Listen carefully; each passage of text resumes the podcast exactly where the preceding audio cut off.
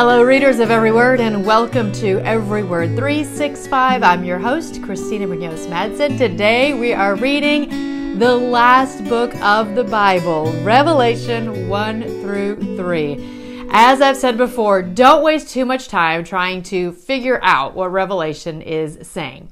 Even gotquestions.org has a tough time offering up really good summaries because it is so complicated. But I am going to rely on them heavily to share some thoughts, and I'm going to include a lot of additional links that, again, if you have time and if you want to dig, it's the Christmas season, it's busy, you may just be getting through these readings barely on survival mode. That's okay. I just include them in case you have more questions or are interested. As for the author, the Revelation 1, 1, 4, 9, and 22, 8 specifically identify the author of the book of Revelation as the Apostle John. The book of Revelation was likely written between AD 90 and 95. The purpose of the writing, the revelation of Jesus Christ, was given to John by God to, quote, show his servants what must soon take place. This book is filled with mysteries about things to come. It is the final warning that the world will surely end and judgment will be certain. It gives us a tiny glimpse of heaven and all of the glories awaiting those who keep their robes white. Revelation takes us through the Great Tribulation with all its woes and the final fire that all unbelievers will face for eternity. The book reiterates the fall of Satan and the doom he and his angels are bound for. We are shown the duties of all creatures and angels of heaven and the promises of the saints that will live forever with Jesus in the New Jerusalem. Like John, we find it hard to describe what we read in the book of Revelation, and I would say yes and amen to that. So, pop quiz is the final book of the Bible called Revelation or Revelations? Kind of like when we talked about is it the fruit of the Spirit and not the fruits of the Spirit? Yes, that is singular as well. It is singular. This is one revelation given to John. It's not a bunch of revelations and it's not even a revelation, it is the revelation. And I'm attaching an article on why that even matters.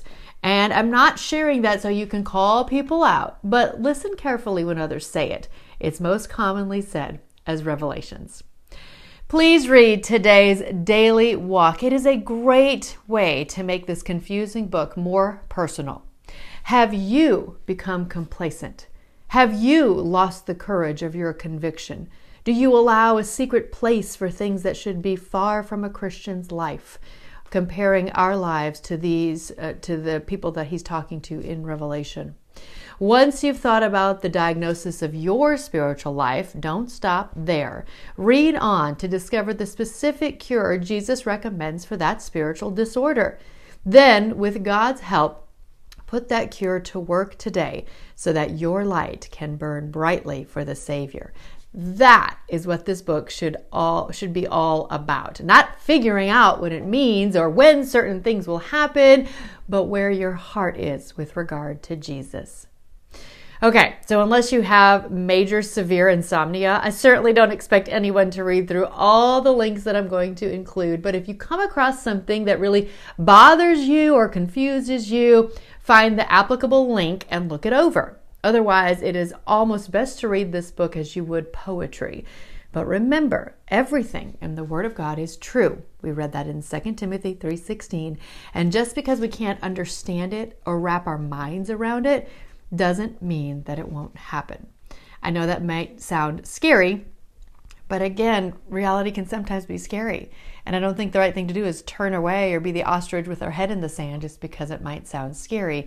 I think it's good to be informed. Also, don't forget to send me your email if you want to read through the Bible again or for the first time in 2024. It's a different group, so don't assume you'll be in just because you're in this group. And if you if you have enjoyed this journey, share about it with others. That is what we're here to do. It's the Great Commission is go make disciples. Uh, I have a link that I'm also sharing that I put together of several of you that have done this study in the past. And I'm going to include that in my links as well so you can hear about why you or someone you know should participate in this study. Tomorrow will be Revelation 4 through 5. Happy reading! This podcast is brought to you by Travel with Friends. Christmas time is almost here, and you still have time. What better gift to give to your loved ones than the gift of friendship and travel? That's right, book you and your loved ones on one of the Travel with Friends tours today. Whether you want to see the ministry of Paul come to life in Greece, experience Italy's incredible culture and beauty, or relax on a cruise to Alaska, these trips would make a great Christmas gift that would last a lifetime with the precious friendships and moments that you'll get on these trips.